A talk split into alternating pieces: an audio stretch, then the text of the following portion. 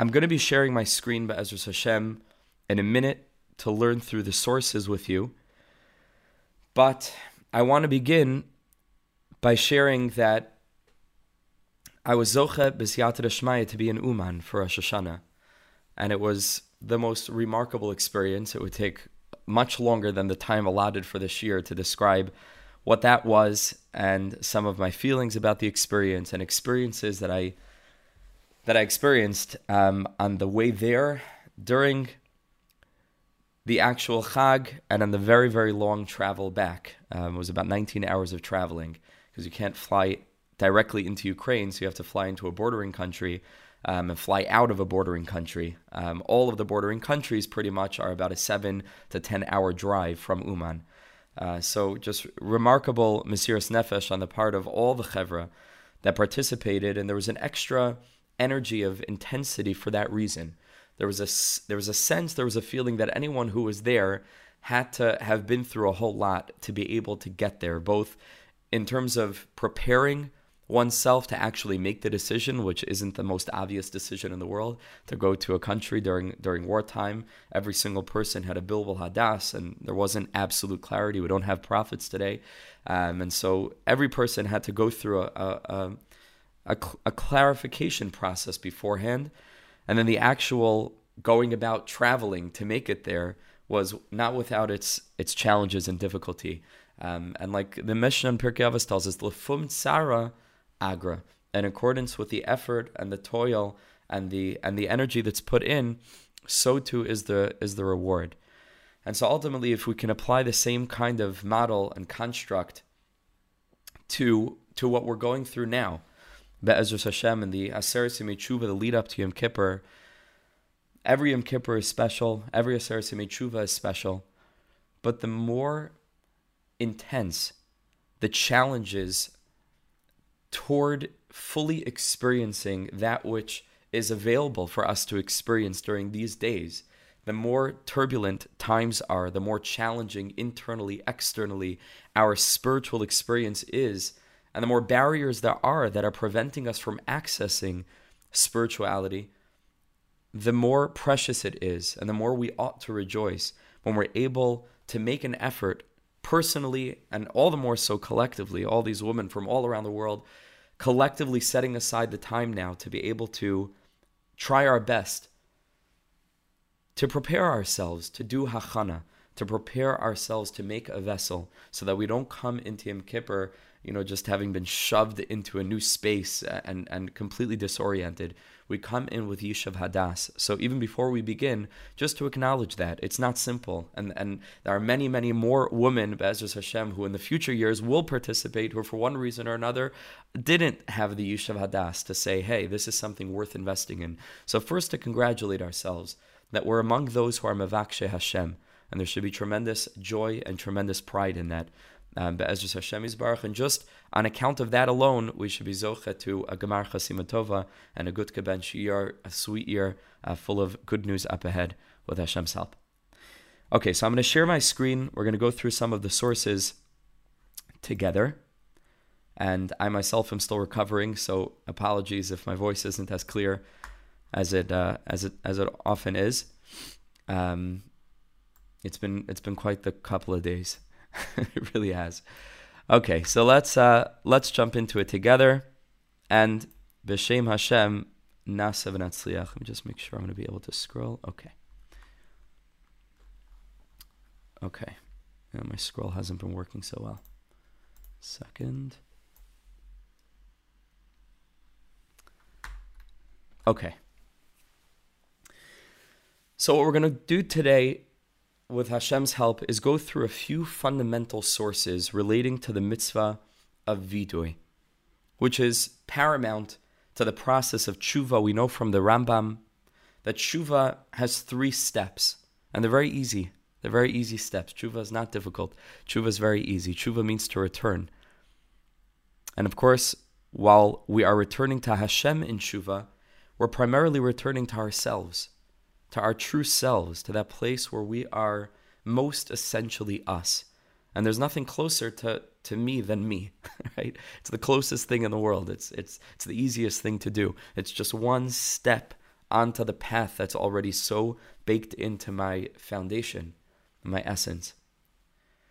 So these three easy steps of tshuva, which we're going to engage with Bezras Hashem on Yom Kippur, Haba L'Tova, are charata al ha'avar, regret for the for the ways that we've lived in the past, kabbalah al ha'asid, accepting upon ourselves to do whatever it is in our power to attempt to live in a more elevated way, and then vidui, to speak out and to delineate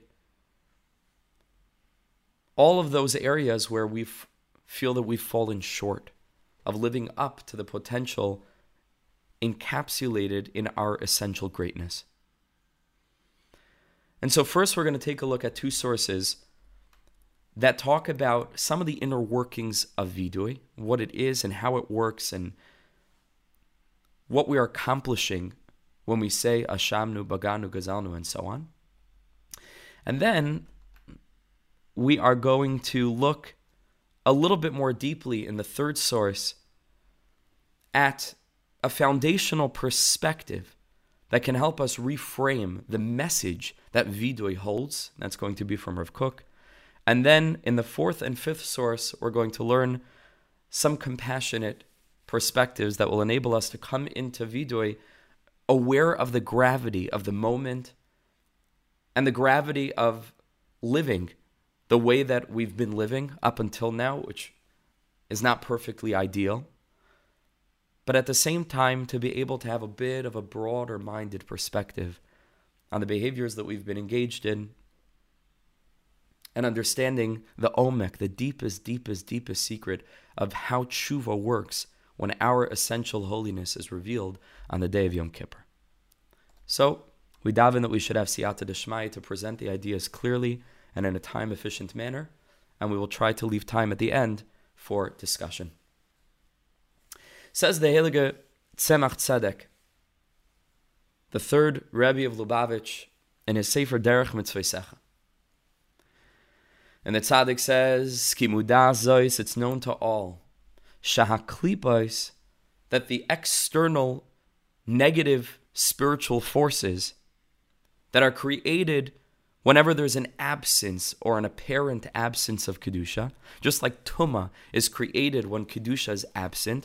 Paramount, the, the primary example of this is tumas meis, the impurity of a dead body, which is produced when the soul leaves the body and there's a vacuum of holiness. So there's an illusory experience of darkness, of tuma, that from our perspective can be very real. So kimudas zois, it's known shahaklipa, is that these forces, these external shells that cover over the light of Hashem's presence, yeshlem gamkin ar ukli, nefesh v'guf. They too, just like everything in the side of holiness, in the side of the experience that we experience of life, Just like life has light and vessels, in other words, the soul and the body, internal and external, spiritual and physical, so too because Hashem created the world in a system of parallels, as the pasuk tells us, asalikim. Hashem created this in parallel to that, and so the side of kedusha has its identical parallel on the side of tumah, chas v'shalom. Those forces also have lights and vessels, a soul and a guf. Now, what, what does that mean? That these spiritual forces of darkness that seek to pursue us, as the Gemara tells us, the pasuk in Tehillim tells us, the evil one, the wicked one, seeks after the tzaddik and intends to destroy him.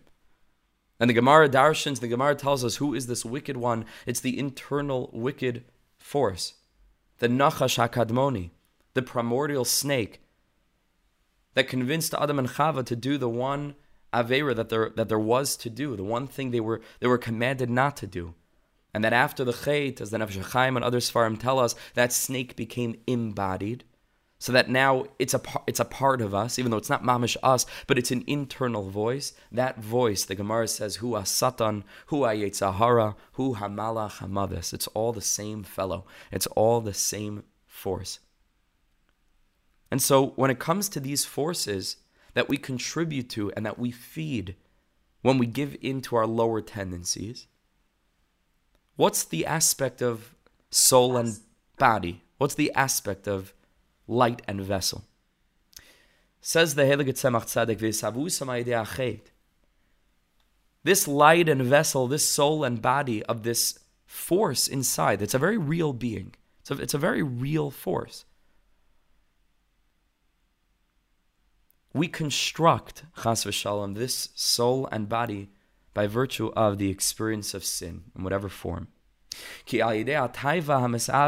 Because through the desire to do something that we know we're not supposed to do, to speak in a way that we know we're not supposed to speak, to make a choice, whatever choice it is that lies in front of us in a given moment, that we know deep down this is not the Ratzon Hashem, this is not what Hashem wants. Through the desire to do that thing or to say that thing,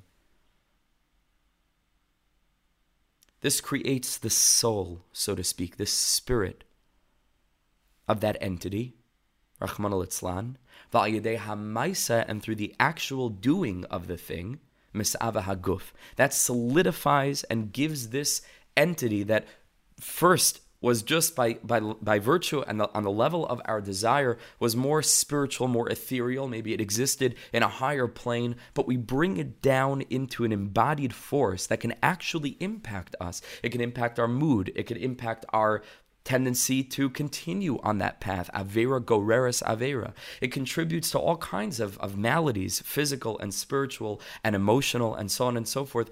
We give it a guf chas v'shalom through the maisa, through the actual acting in the way that we desire, that we know is not aligned with the will of God.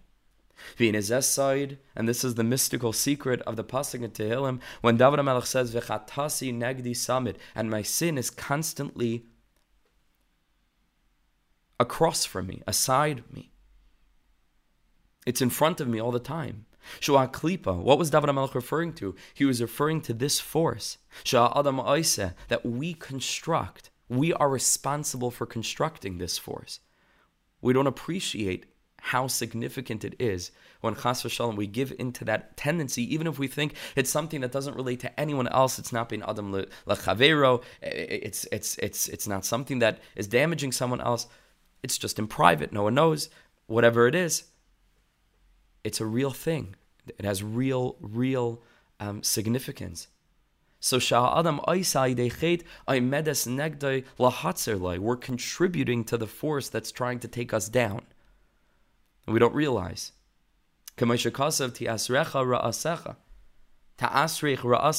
Right, that what we suffer is it's our own it's our own creation. Adam that our actions are significant. Now we don't even need to talk in the classical sense of chas v'shalom, you know, in the next world what we'll have to suffer.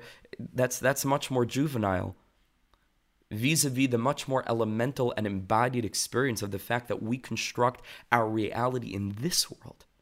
In this world. Poil Adam Yishalim Lai, that ultimately whatever we put in is, is what we're going to get out. And so David HaMelech was saying, V'chatasi negdi summit.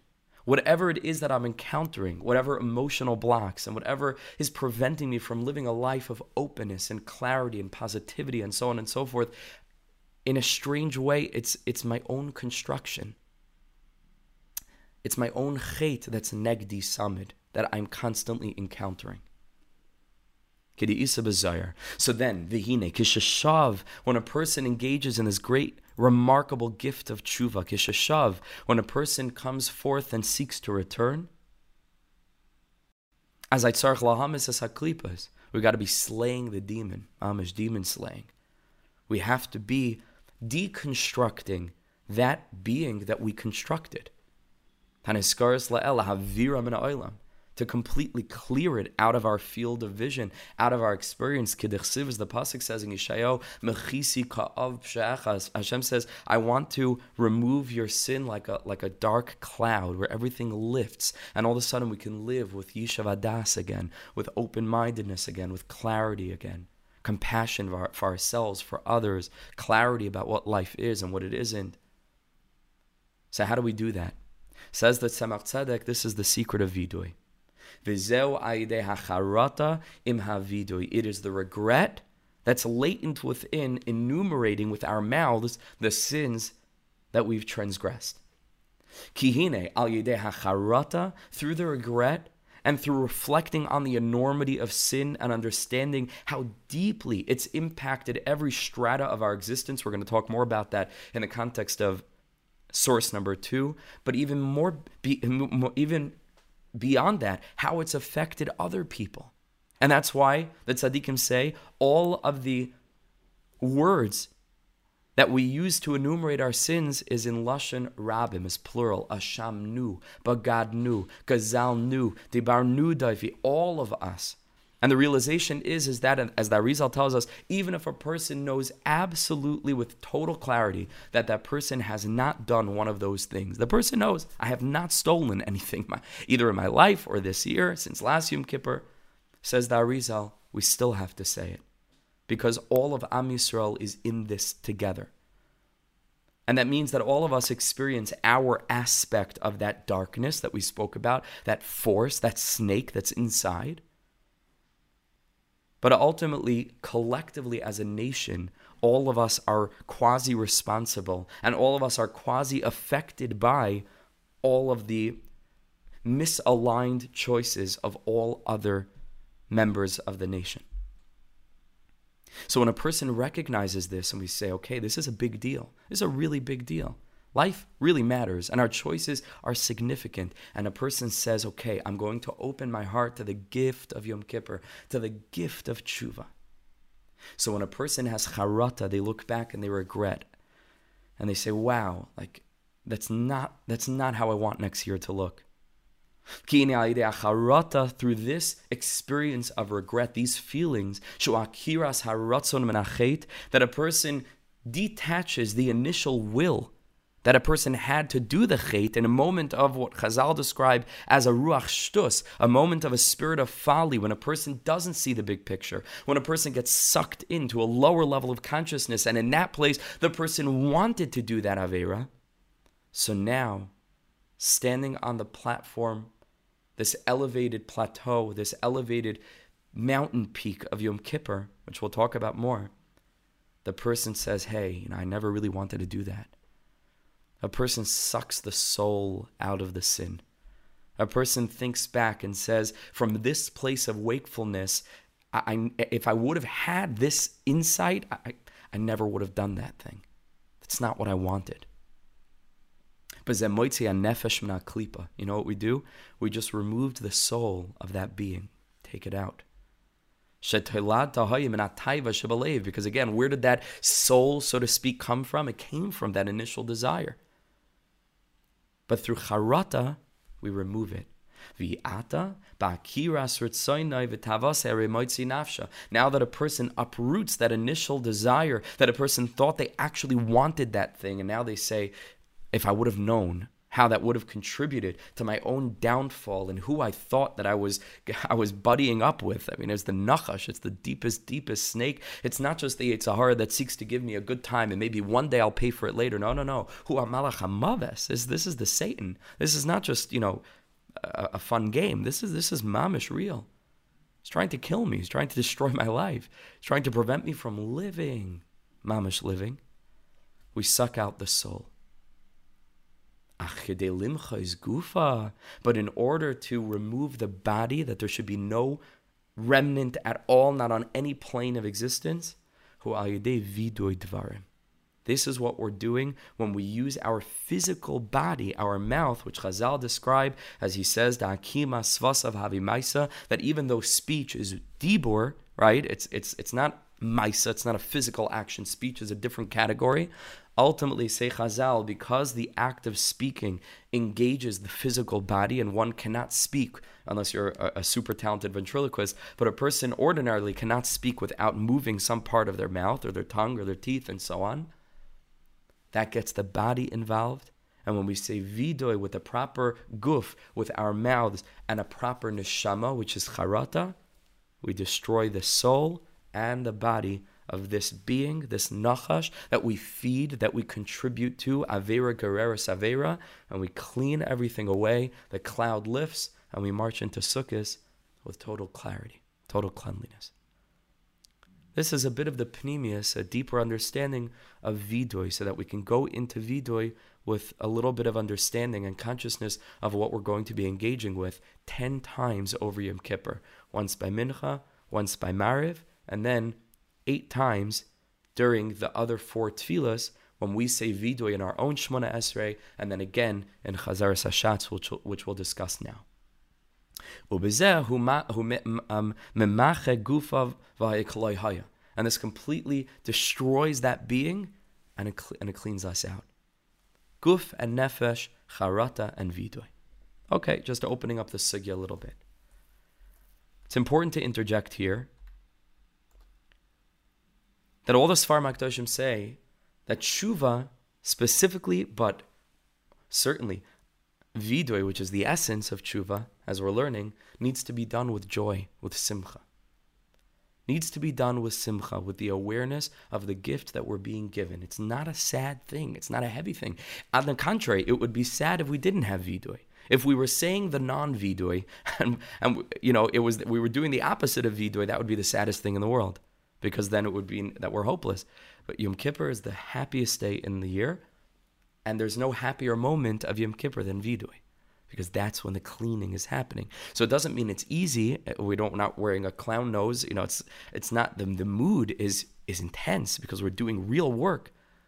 But underlying all the work has got to be the greatest joy in the world, the greatest joy, and the pleasure that Hashem takes from our going through the process we can't imagine it. So much so that the Sfas Emes once said, Hakadosh Baruch Hu, during Vidu, Hakadosh Baruch Hu, he says,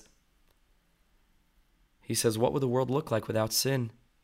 Where would you get such sweet viduyim from without chet?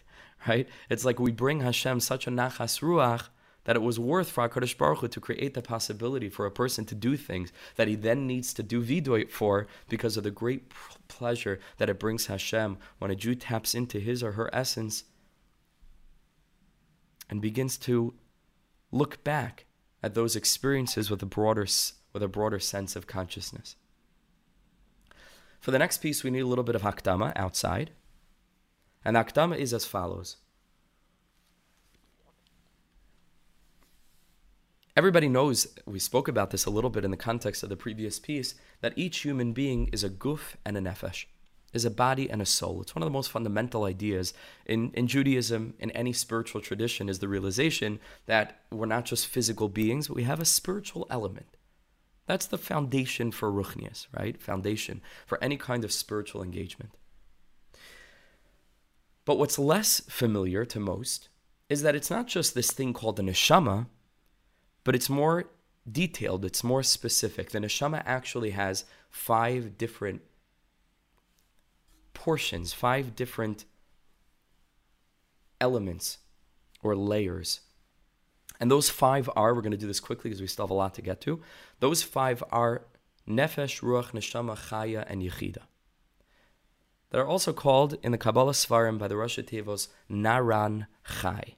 Nefesh, Ruach, Neshama, Chaya and Yechida. Very difficult to translate in English because so many of these words also have the translation soul, right? Nefesh is a soul, Neshama is a soul, right? But in Hebrew, they're totally different words with different shorashim, and they refer to different parts of the human functionality. Very basically, Nefesh, Ruach, and Neshama correspond respectively to Maisa, which is action, that's Nefesh. Ruach is speech, and neshama is thought. all of human functionality can essentially be split into these three categories action, speech, and thought. These are three completely different areas of human functioning. We call this nefesh, ruach, and neshama. And this is what we have access to on a regular day of the week. Generally speaking, we function within these three layers of our functioning. We're either acting, we're speaking, or we're thinking. And hopefully, whatever we're saying is suffused by machshava, and whatever we're acting is suffused by machshava, right? Hopefully. We're acting mindfully and we're speaking mindfully. And this is on a regular day of, of the year, on a regular day of the week. And that is why there are three tfilos on a regular day Shachris, Mincha, and Marav, corresponding to Nefesh, Ruach, and Neshama. The fourth layer is called Chaya. And that layer is where we are still us right, with our embodied consciousness. We experience ourselves as separate beings, but we are aware of the way in which the ultimate purpose of life is to come to the awareness that all of me, with my actions, speech, and thought, are for the purpose of becoming nullified to the light of the Creator. That's called chaya. That's the essence of life. The essence of life is bittel is a place that's beyond my action, speech, and thought.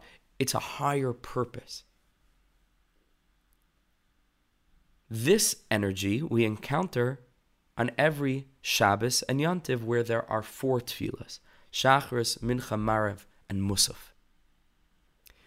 On Yomim Tovim and Shabbos, we plug into the outlet of clarity in terms of why we're alive, and we're able to tap into that place of Chaya, a living life force. And each Yantiv gives us that taste of that higher purpose that we then channel into our everyday action, speech, and thought.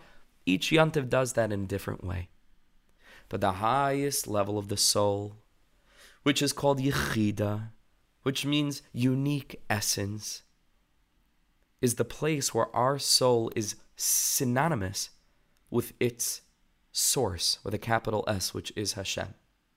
It's the place where we are indistinguishable from our spiritual source in total and unconditional and everlasting holiness. It's the place which is always pure. It's the pintel yid, that just drop of, of pulsating goodness that no action, thought, word, or even corrupted worldview can ever blemish. And it's the essential essence, the soul of the soul, that abides within the deepest, deepest parts of our being, our spiritual makeup. Now, this part of our soul we only encounter once a year. And that day is the day of Yom Kippur. And that's why on Yom Kippur there are five tefillos. Ni'ila, that added fifth tefillah, where we have access to that layer, to that level. Now, four out of these five layers of the soul can be blemished. We can blemish in our actions, we can blemish using our speech, we can blemish by thinking impure thoughts. And we can cause a blemish to the holistic worldview of the person where we can be living chas v'shalom powered by the wrong kind of motivation. And for this, we need four layers of rectification.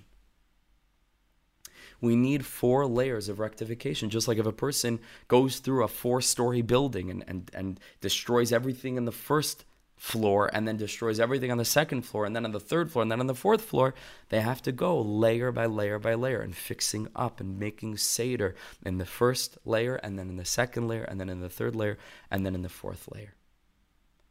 And this is what we're doing when we say vidui in four out of the five tfilos of the day. Four out of the five tfilos of the day have vidui. There is no vidui in Ni'ila. There is no vidui in Ni'ila because Ni'ila is keneged, that part of us that's called Yechida, where no sin can ever touch. So there need not be vidui in that place because we've never blemished that place. That place is unblemishable. That place is the place which powers our tshuva process. It's a place that's lamala mizman. It's a place that's lamala amakom. It's a place that's beyond us. It's a place of a gift that we channel and we use to reconnect and to cleanse all the different layers of the place where we've blemished. With that introduction, we take a look at this teaching from, from the Sifsei and he, and he says here, "V'chol tefila mechamesha tefila shel yom hakadosh hazeh aimrim vidoy." In each tefila, we say vidoy.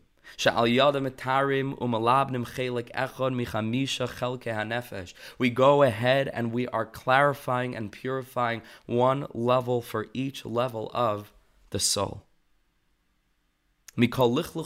from every kind of blemish, like we said before, all the different ways in which our sins can cause the construction of an alternate reality that we can slip into, which is an uh, which is a reality of anti emuna. It's a reality of anxiety. It's a reality of stress. It's a reality of heaviness. It's a reality of the illusion of our of control, and then when things don't go right, we fall apart.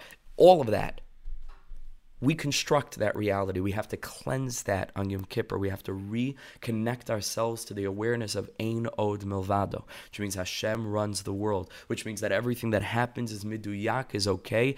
Even crazily enough, our entire journey with all the mountains and valleys that brought us to this moment in time. It's completely infused with the awareness that Hashem runs his world perfectly. And now we're accepting upon ourselves to engage in a new year with the consciousness that Hashem runs the world and see what a difference that will make in my life and in your life. That's the whole thing of Yom Kippur.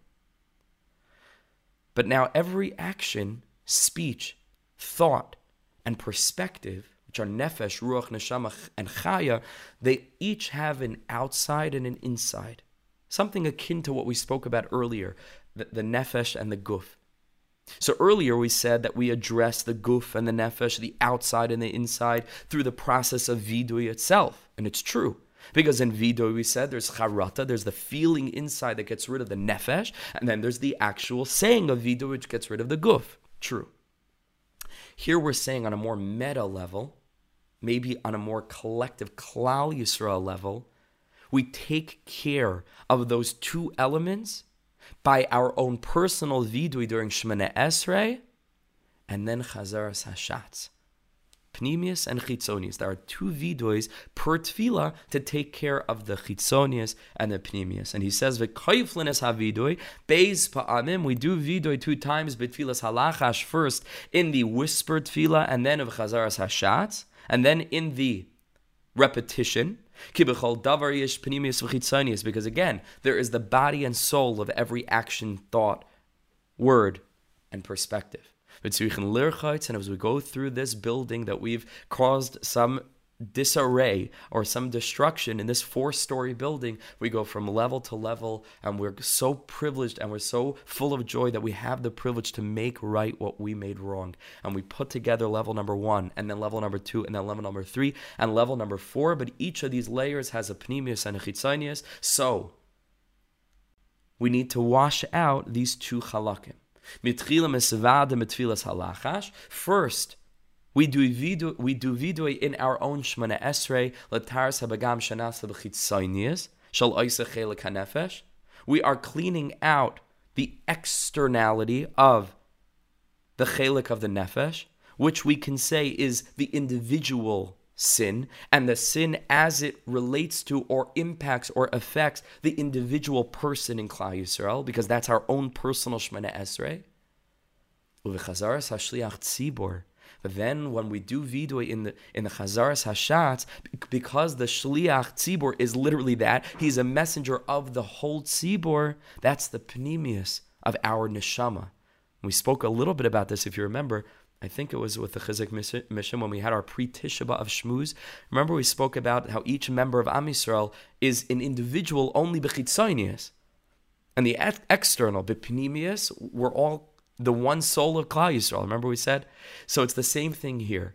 In our own personal Shemana Esrei, we are cleansing the way the sin impacted one of the four levels of our own individual experience and existence. Then, in the repetition, in the Shliach Tzibor's repetition of, of, of Shemana Esrei, when we do um, Vidoy again, this is as it relates to the whole klal. Bepnimius, how that impacted all of Am Yisrael, how that derailed in whatever small way the ultimate vision and journey of the and mission of the entire Jewish nation. Here are two perspectives that can help us just understand on a deeper level what vidui is and how it plays such a crucial fundamental role in fixing what was broken. Here we take a look a look at Rav Kook in Oros HaTshuva, Rav Kook gives us a little bit broader of an understanding of what energy should pervade. Our saying of Vidoy, which we said before, should be powered by great joy. What exactly is this great joy? What lesson does Vidoy hold? Says the Heilige Tzaddik, Echor me'ayesoida shal tshuva, one of the foundations of tshuva b'machshavde shal adam, that a person holds within his or her mind who akaras ha'achrayas shala adam al. Tshuva needs to be founded on the awareness that we are responsible for our actions. Otherwise, tshuva is not possible. The process of tshuva is not possible unless a person says, I need to fix what I broke. When we recognize we have free choice we are not compelled by anything. We can decide how we want to live.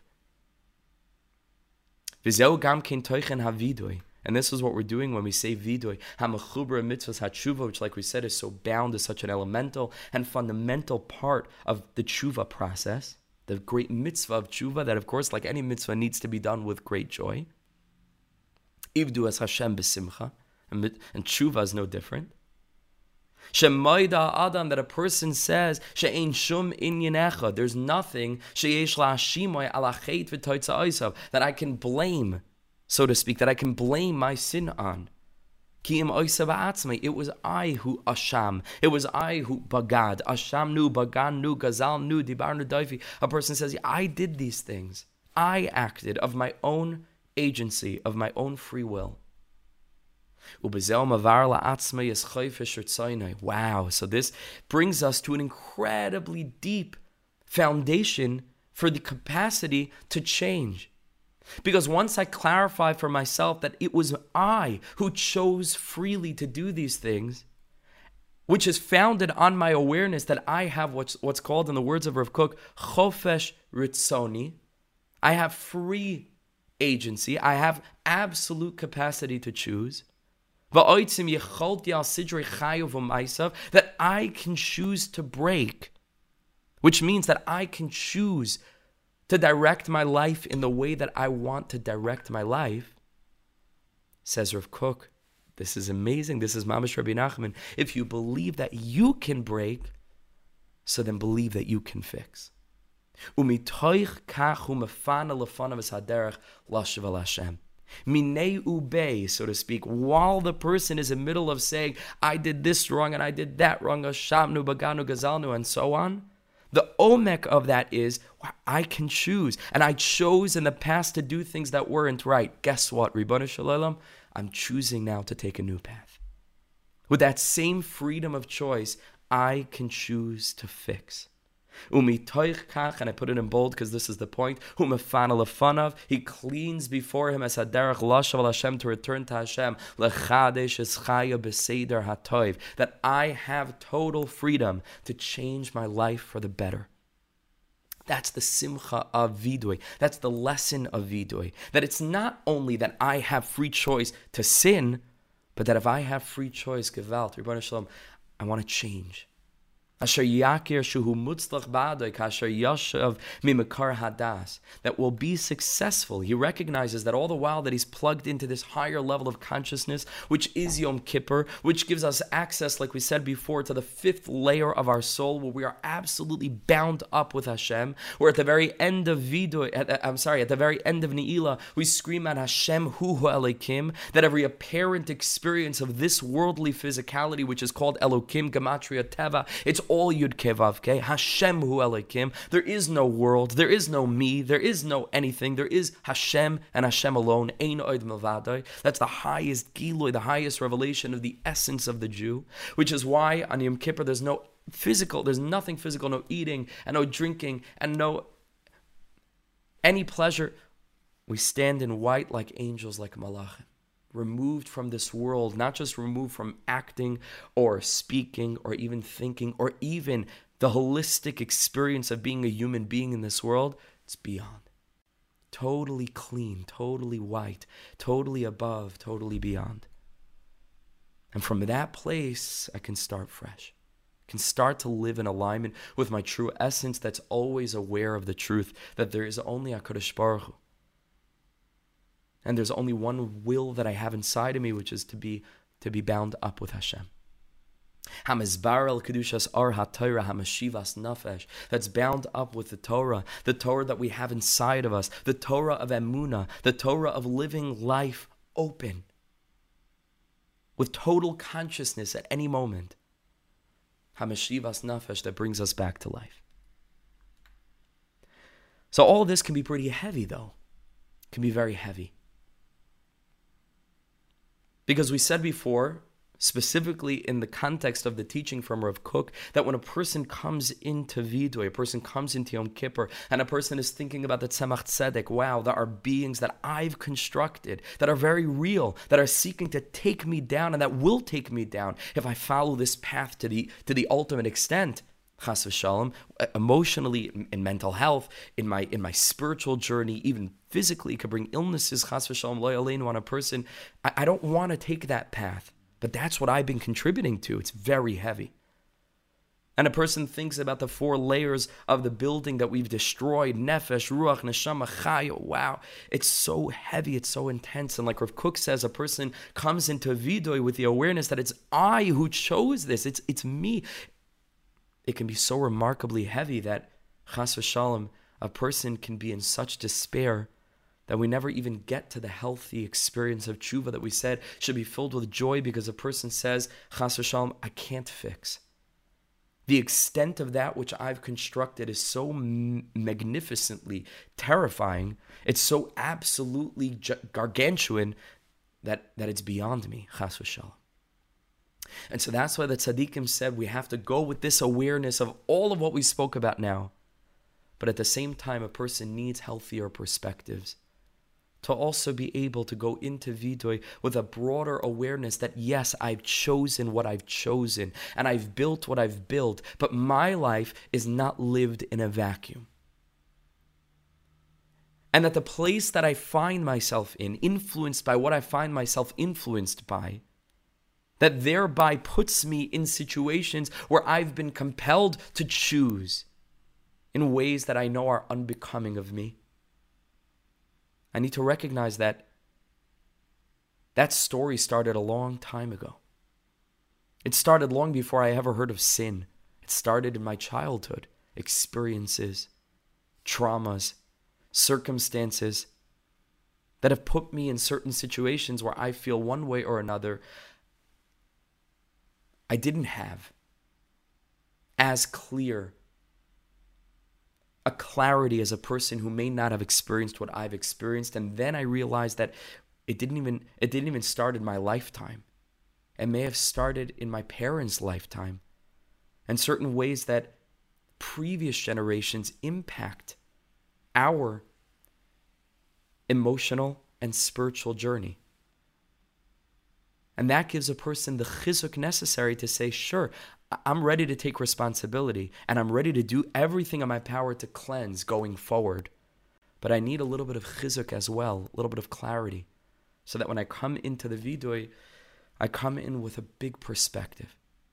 A perspective that my sins have been influenced in some way by a long story that goes beyond my personal journey in, in this lifetime. And that in my doing tshuva, I'm rectifying not only the demon that I've built, but even that being, that satanic figure that's been generations in construction, that now has found itself embedded in my emotional being that I can fix now and I can heal and I can cleanse generations worth of disorder and dysfunction. And this sounds again, it could sound very like, you know, like like out of a modern psychology book to help us recognize intergenerational trauma and, and so on. But I'm reading to you from the Noam Elimelech from Lezhensk, who, who, didn't hear of any textbook of, of any kind. The Noam Elimelech says this openly. And let's read it together because you wouldn't believe me if I didn't show it to you. This is in Parshas Vayishlach, says the tzaddik. He says, Did you ever wonder? Why before when we before we start to say Hashamnu Rabban Shalom, we are not tzaddikim to say that we haven't sinned at all. Aval anachnu va'avisenu chatanu. We and our fathers have sinned. Says the Naim I don't get it. Leave your fathers out of this. What kind of business is this? Coming in to say vidui and to and to talk about the things that you did wrong, and we say, No, I am not a tzaddik, that I never did anything wrong. I and all of my forefathers have sinned. He says, tam, lama What are we mentioning over here? This, the, the sin of our fathers, of our parents, of our grandparents, great grandparents. says the Heilige Ha'inyan who we can answer that the gamim chata adam, even if a person sins, ein lases atzme rasha mamish neged amakatrik. Don't come into the tshuva process, mamish, you know, saying the full thing. I, it's it's all on me, and I'm the one that did it. He says if we go in with such an absolute perspective, we can chas shalom give um, fodder for the mekatrik, for the accusatory force to say, see, even even they know it that they're completely responsible. Even they know it.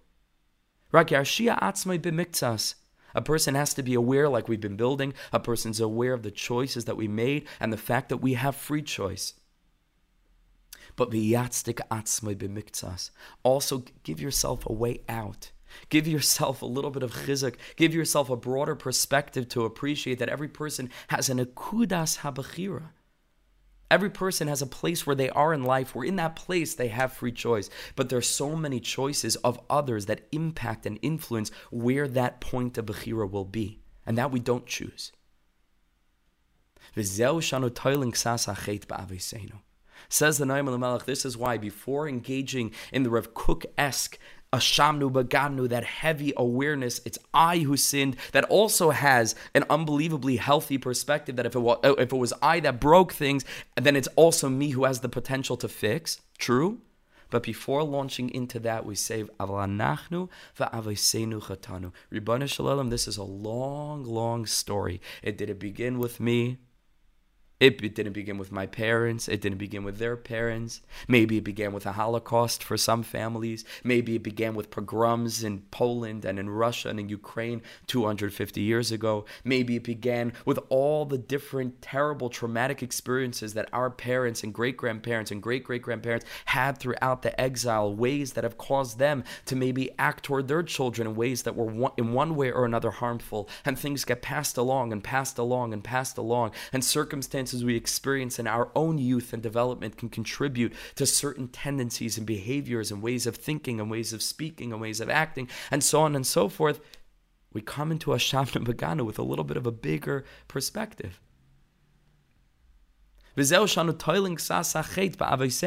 We hang the sin, so to speak. We, we, we tether it to the previous generations.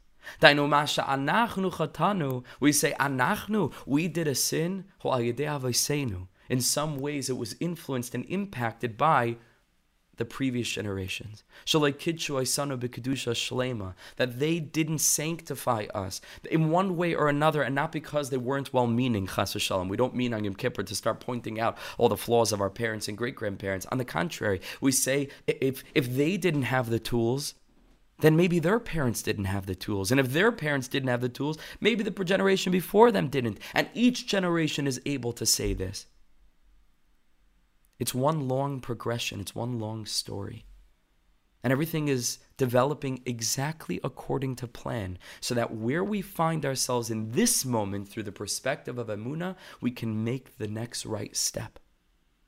And in so doing, we can cleanse not only our part of the story, our link in the chain, but the entirety of all generations. This had an impact on us, Shalom. This had an impact on our experience of this worldliness. It contributed toward the construction of our obstacles that stand in the way of experiencing life with the broad consciousness of Emunah. He says, Our forefathers, they have already been cleansed. They're in Gan Eden. Nothing we can say is going to damage them. They're perfectly fine.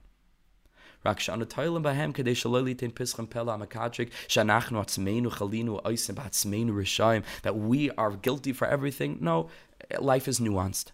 It's true that we have um, um, bechira. That's true, and we make choices. But but life is also multifaceted. Life is broad and life is multifaceted, and therefore. Life is multifaceted. So we have this aspect of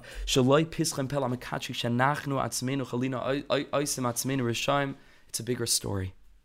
It's a bigger story. Now, at the last few minutes. I know we wanted to leave time for discussion, but I really do want to see this last piece with you. took a little bit longer, um, and I and I hope I, is that okay that we can that we can finish this piece and then it'll be recorded. Whoever is able to stay on for the discussion, great, and whoever isn't, they'll be able to watch the uh, the rest later. This is really the pinnacle. This, this is really the most important piece I wanted to get to. With Hashem's help, again, there's so much more. Also, we're just building out this idea step by step by step in a broad way because that's, that's life. Life is multifaceted. This is from a Talmud of Rav Itche Meir Morgenstern, who has a phenomenal set of Svarim called Bayam Darkecha. And this is the volume on the Yamim Noraim. And he says the following before we start learning inside, I'll just give you what he says in the previous paragraphs, something akin to what we've spoken about earlier in the context of source number two, that Yom Kippur gives us access to Yechida. It's a day of Ratzon Tov. It's a day that when all distractions melt away and we're not doing anything or going anyplace or eating anything or engaging in the material world, ki zen, not an ounce. It's just a day of Kedusha and Tara. And if the young mothers are not able to be in shul, that's their avoda. And maybe I really should have spoken about that. I'll save that for next year. That's a very high avoda that they get to be able to spend time with their children and to in- embrace that experience that they're experience that they're they're experiencing, which is the pinnacle of emuna, the pinnacle of understanding that every person is exactly where they need to be, as they need to be, without trying to change their circumstance. But if we are Zocha to be in Shul, and even if we're not, but if we are, it's a day of yearning. It's a day of Ishtokakus. A day of revealing our true Ratzon. We don't want anything else in the world, but you gave us a body. But one day we're freed from the body, but you gave us a body. And even when we have a body and the 364 other days of the year, deep down inside we yearn for you alone. He says this yearning that a Jew has for HaKadosh Baruch Hu. It helps us to return in tshuva. And it wipes away all sin. Why? Pigama. He says the essential blemish of a sin is adam halach achar hayetzar hara v'azav es Hashem yisbarach v'esert we chose in whatever way we chose and to whatever degree we have free choice and to whatever degree our choices are influenced or not influenced, like we just learned, we chose to forsake living with total consciousness of Hashem's presence in that moment of Emunah. And we chose to follow the Satan, Yetzahara, Malach HaMaves, Nachash HaKadmoni, anti Emunah in whatever form in whatever form it is, to do something that was not the Ratzon Hashem.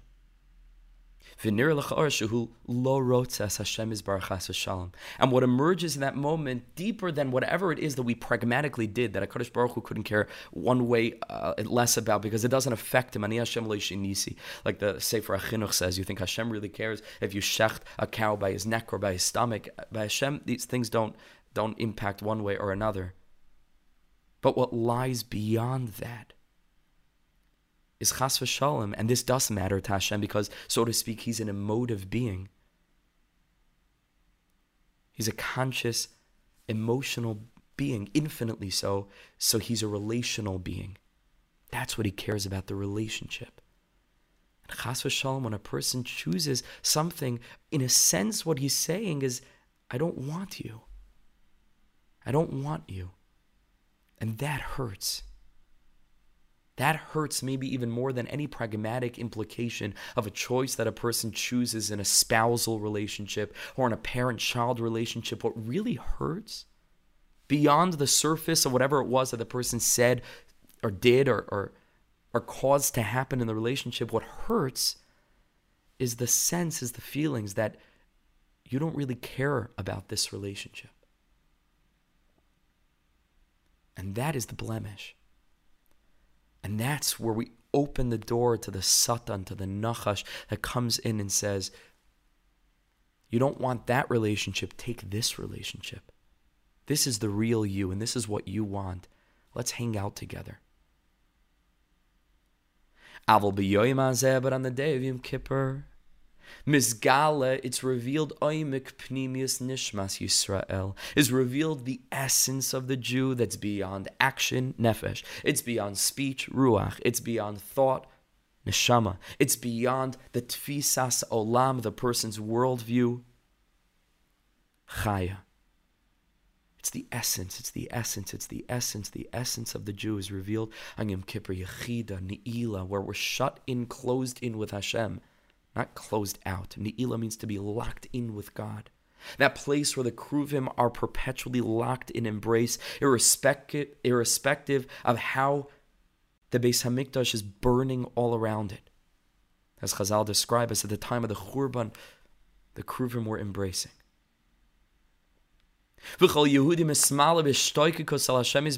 And removed from the world, it's revealed in the life of a Jew, in his actions, in his words, in his thoughts, in his life perspective, is lit up with this awareness that I don't want anything else.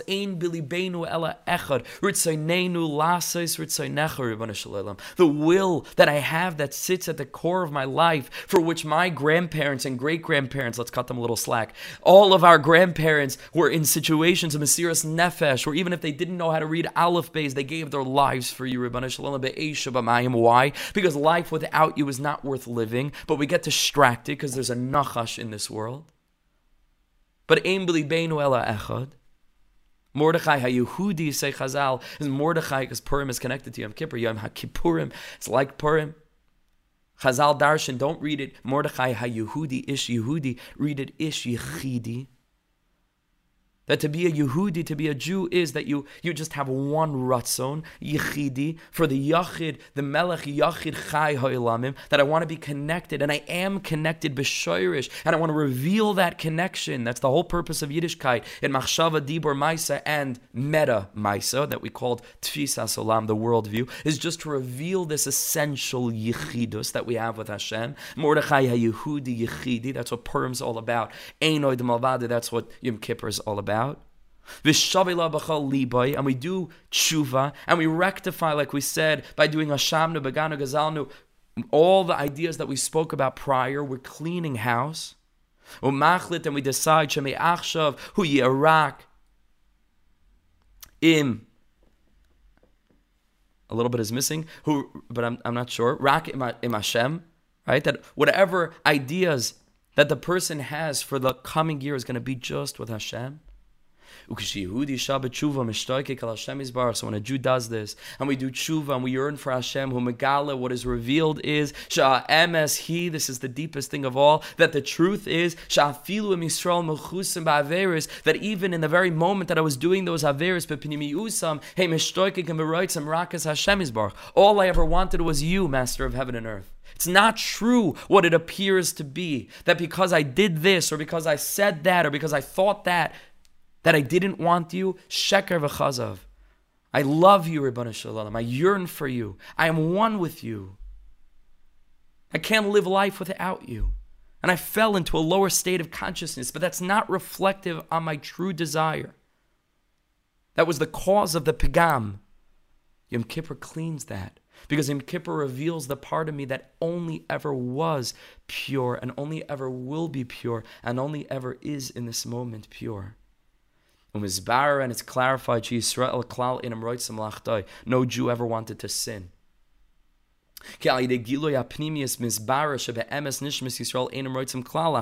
Because it's revealed that on the level of our deepest ratzon, even though on one layer it seems to be like, yeah, we really wanted to do that. No, on Yom Kippur, from that level of clarity, if I could live in the Yom Kippur uh, level of clarity every day of the year, which I can't because I live in a guf, which gives rise to the nachash and so on and so forth. But if I could, I would never sin in, in, in the world. If I at once in my lifetime, if I was standing with the clarity of unasana toikev, mi yichya mi yamos. If I had that clarity the whole year long, so that my true ratzon would be revealed. And if I could have echoing in my consciousness of Ni'ila, Hashem Elokim, Hashem Elokim, you, you know that feeling, I know that feeling. It passes very quickly. But if I could have that clarity all year long, I would never sin because that's the real me. And that's really what I want is you, Ribbana Shalom. So any action or word or thought that I took or that I did, that I spoke, that seemed to reflect otherwise was sheker. It's not the deepest truth. Rak haklipas it's the external layers mevalbeles oisanu, oisam that, that confuse us, umasheches oisam lachtoi that cause us to sin. And the, the next piece we'll just we'll read it outside because we're out of time. I'm not gonna not gonna read the Hebrew. I'll just tell you. Kufran Dalit in the footnote he brings, and I'm happy to send the source sheets for whoever wants to review it or learn it with anybody. He says the pnimius of this is that even in the moment of sin, what I was really looking for, Ribbana Shalom, was you. It's deeper, a layer deeper. Not just that in that moment I, I got confused and it wasn't the real me and I thought that I really wanted that and I and I wanted it, but what can you do? But deeper, really I wanted you. No, even deeper.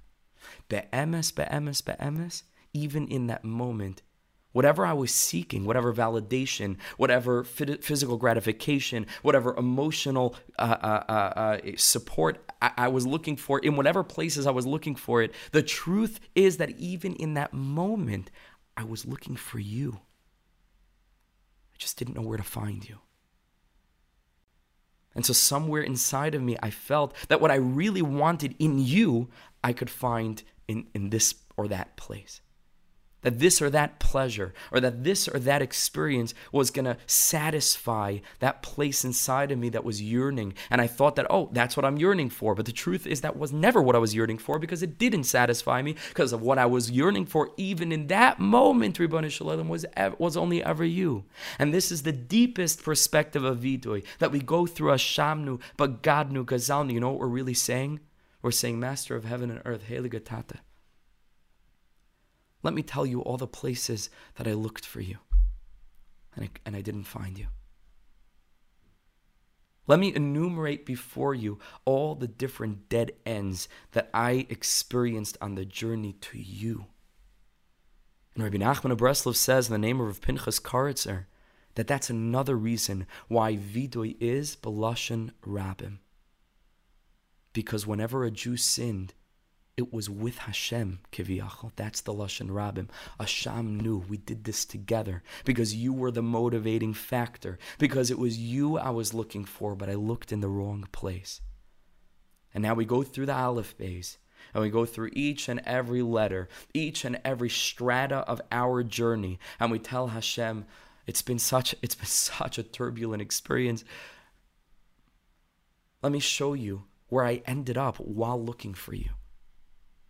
But it was only on the surface it appears like I wanted those things.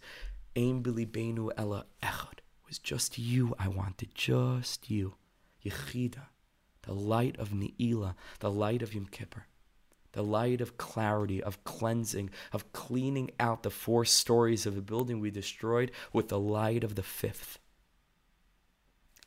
Slaying the demon, body and soul, individually and collectively through the five tefillos personal Shemoneh Esrei and Chazaras Hashatz, we reconnect ourselves to our essence and we carry on into a new year with utter clarity of what we're living for and what it is that we truly desire at the deepest layer of our experience, that even though it may get covered over the rest of the days of the year, Yom Kippur brings it back in the greatest, deepest, most profound, and glorious way.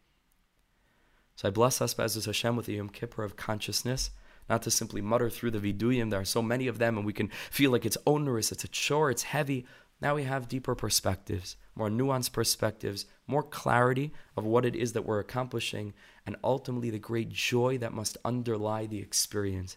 So that when we come out of Yom Kippur in a few days, we zocha to that feeling, that feeling cleansed, cleansed, cleaned out.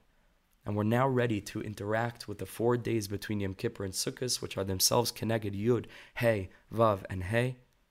And then we move into Sukkot to be able to bring that consciousness into the physical world. To build for Hashem a little mishkan, a little dir betachtonim in our lives, so that the spirit, the light of Yechida, can saturate and can illuminate all the four lower levels of our experience. Our worldview, our perspective is just to connect to Hashem and Emuna, our thoughts, our words, and our actions. B'siyata Shmaya. Thank you so much for joining, for listening. I'm so sorry that I went over time, but I felt like it was really important to just get the whole the whole set of ideas out. And um, and now for anybody who has a couple more minutes, we're to hang around for uh, for any questions. But thank you very much to all of you for coming and for the Chizuk mission for making this possible and wishing everybody a Gemar Chasima Tova and a, and a lit up Yom Kippur, Be'ez Hashem, a sweet year up ahead. Sure, sure. So on the contrary, on the contrary, the way to understand this is precisely the way that you're saying it. It's really a much longer thing. It's a much longer thing. I'm going to try to be mitzamtzim because it's a it's a challenging idea, but first of all appreciate that it's it's a potentially comforting idea. Okay before we get into the nitty gritty of it and how it is theoretically potentially comforting to people who feel that the heaviness of the things that they've chosen when conferred completely to their own shoulders can theoretically prevent them from moving forward. Being able to say wow i can take two steps back and see things in a broader perspective not pointing a guilty finger at parents and saying, hey, it's all your fault and they're terrible people. No, no, no, no, no. Without doing that, but being able, with the, pres- with the prism of Amuna, to be able to step back and say, wow, yeah, I have Bechira, but I'm also aware that things have happened in my life circumstantially around me to bring me to the places that I am. And with appreciating that, like you said, and this is the point, that mistakes are meant to be made and that Yom Kippur gives us the ability to bring the light of Hashem into those places, then it's not about pointing a finger and saying, oh, Nebuch, you know, it's terrible, look where I ended up, but to say, hmm, the Hashgacha Pratis of Hashem was at work in my life in a broader way than I even thought. Because it wasn't just that I chose the things that, oh my gosh, like, you know, I could theoretically fall into the darkness of despair to say, I chose that and I'm done. Even if I'm Zocha to recognize that with the with the with the with with the incredible um, healthy perspective of Amuna to say, no, this is actually a good thing, but it's even broader. It's like, no, this is a long story. This is a story that's been going on for generations. And all of my parents and their parents and grandparents and great grandparents, not because of things that they did wrong, that they were terrible people, but because they, like I pointed out, I mentioned, they can say the same thing about their generation and they can say the same thing about the next and the next, all the way back to Adam and Chava. And guess what? Adam and Chava can say it about the snake, and maybe the snake, very deep, can say it about Hashem. Ultimately, it's a super long story. And yeah, it's brought us to this place where now we can heal. And when we heal now, from that perspective, it turns out that all of the mistakes were really part and parcel of a very glorious plan. If that if that makes it any clearer. Okay? Yeah, yeah, that was. I would say, on the contrary, it's it's it's it's it's bringing a limud schus on, on all the generations, right? Because again, it's not that they they did wrong things; it's that life is multifaceted and, and it's a multivariate equation. And yeah, all of us have free choices, but um, you know, but but within our circumstances, each of us also have unique challenges that are specific to to us. Okay, but it is it is a challenging idea. okay, sure.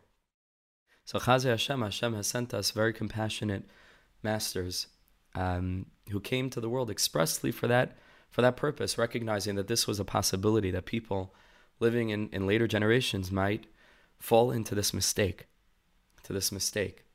that um, that tshuva can't be can't be done is a is a total mistake. And on the contrary, I would say that to use a parable that I've quoted in the past, to sin is to get caught in the web. To despair is to get eaten by the spider. Think about that carefully. To sin, which seems to be the, the worst thing, is getting caught in the web. It's not really where it's at from the standpoint of the Satan. Sinning is, is, is cute. You know, he gets a person to do a sin. That's getting caught. Okay, but you're still alive. But then he uses that experience of sin, Chas to devour you. And that is his point. Okay? The Chazim Lublin says this explicitly that that is what the Yetzer Hara wants out of sin is not the sin itself, but it is to cause the person to give up entirely.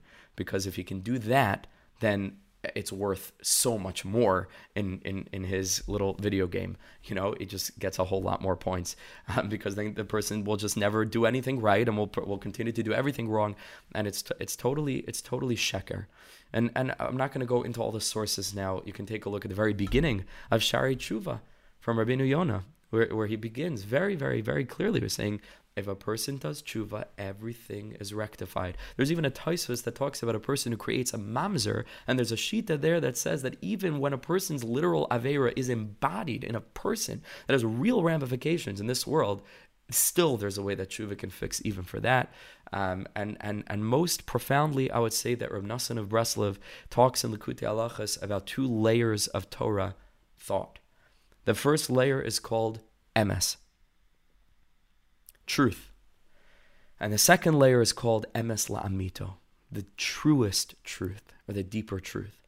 And Rav said that anything that you'll find in a sefer that may even be drawing on Chazal, or maybe drawing on Psukim in, in Torah Shabbat that seek to be pushing a person away from getting closer to Hashem one way or another, it may be emes, says Nassan. Maybe there's truth to it on some level, but it's not emes la'amito. Reb Nassan says that explicitly. It's not the ultimate revelation of the truest truth.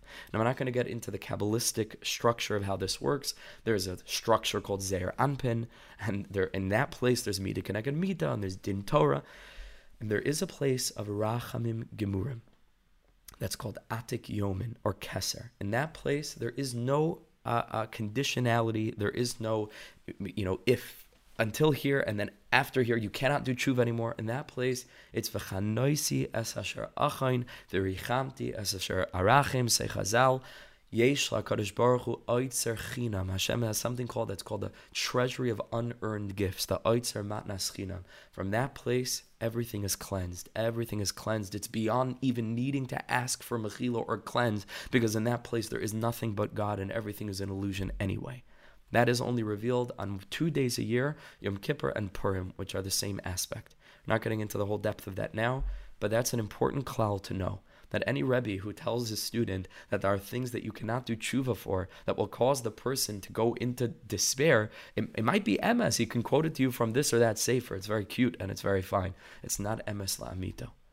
Because the whole purpose of life is that a person should find a way to take a next step forward. How is that going to help HaKadosh Baruch Hu, that we, we pushed a person down to such an extent that now we're preventing him from doing more? To keep in mind, first of all, that every person is on a journey, and you just like you never knew what it was that caused this phase, you never know what it will be that will cause the next phase. That's first of all. And second of all, from the standpoint of Yom Kippur, even that experience was part and parcel of Hashem's big master plan for, for the world. Even that person's experience.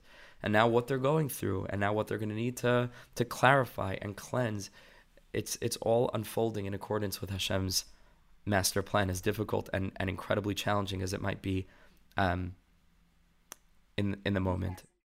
I would I think humbly I, I think I would take, you know, from within the sheer I would take from within the sources that we learned. There are, there are, there are many, many different points that are, that are that I think are powerful. You know, bullet point number one, walking a person through the five step, the five stages of, of his or her soul, um, talking about the difference between the weekday, three tefillos, Shabbos or Yantiv, four tefillos, and Yom Kippur, five tefillos, and the way that we get access to the highest part of the soul. um, and um, you know that that that can be very powerful to a person to understand like this is not a regular day. This is this is uh, uh, gates are opening up into a very very deep place within us. Um, we could we could also talk about the joy of Yom Kippur, the joy of tshuva, and and recognizing what an opportunity this is to literally cleanse and clean and clarify everything that that is wrong. Um, and I would say bullet point number three, um, which which goes hand in hand with the joy, is the recognition of just how sin literally impacts life. And I'll just say this, and this will end. If you magnify one small infraction and you follow it to the end of the road, for example, a person um, is, is, is has a Yetzer Hara, and, and again, it, it could be, it's, it's, the lines are, are always blurred between mental health and, and sin. You know, it's it's it, and this is the next phase of where things are moving into Be'ezus Hashem. And we have hinted to that in, in previous year. Um, but if a, but if a person, let, us just use this as a mushal. If a person is is gluttonous, right? Is a, is a gluttonous person, the person has a Yetzer Hara for for for overeating, right? So if it's just a little bit, it's fine. It's not the end of the world. But everybody knows that little bit by little bit by little bit adds up, and on a very literal way, if a person will allow themselves with no inhibition, and I'm using this as a mushal, right, to engage with this particular behavior, even though it may be sinful, there are far, far other things, right? But it's to kill the person. It's to, it's to actually destroy the person. It'll, it'll destroy the person's physical um, uh, uh, body, which will impact them on an emotional level, which will impact them societally. It, it's just, it, it, it's a real thing. It's not a, it's not a game, right? To use a, a, a clearer mushal in the realm of of lashon hara, let's say, a person knows they're not supposed to speak lashon hara. They know, and and, and so uh, one little thing slips one time, but all the while that it's part of a story where, like, if you take it to the end and you become chas v'shalom, a person becomes a, a lashon hara speaker, the ramifications of that are, are absolutely horrible. You know, and that's a very real thing. So I think people need to understand that Hashem didn't put us into this world with restrictions so that we should live some kind of miserable life in this world so that we can benefit in the next world. It, no, no. HaKadosh Baruch Hu gave us guidelines to live the healthiest, most meaningful, most calm, least anxious, least depressive, most optimistic, most loving, connected, productive, it's such etc., etc., etc., etc in this world. In this world. That's what Chazal mean when they say, Ashrecha be'olam hazeh. If a person keeps the Torah properly, fortunate are they in this world. And it it will be good for them la'olam haba. The way that the Hasidic masters saw it is that olam haba is just a deeper level of olam hazeh. You can access the olam haba consciousness by living aligned consciously in this world, doing what we're supposed to do, which is called mitzvos, which means connections. It's all about relationship. Letting Hashem into our lives in a more real way and staying away from chet, which means to deviate, to take a step off, or averas, which means to pass over an opportunity for connection. And the more that we do that, we live aligned and we have everything that the whole world wants. We're centered and we're clear and we're optimistic and we live life with Emunah. We let go, stop trying to control things, which causes us to feel less guilty about the things that were never our business to try to control in the first place. And we let life happen and life unfolds and there will be good moments and there'll be less good moments but we're trying our best and we try to live aligned. And slowly but surely we improve and we become elevated. So those three things i would say the importance and significance of chet the joy of the opportunity to cleanse and to reset and the way that we reset by tapping into this fifth and highest and most essential level of our soul that in Yom Kippur is able to shine forth with such power that it can illuminate our worldview, right? Chaya. It can help us to see the world in the proper way again, and that can cause us to think more properly, neshama. It can cause us to speak more properly, ruach, and it can cause us to act more properly, nefesh. And that's the cleansing. That's the cleansing.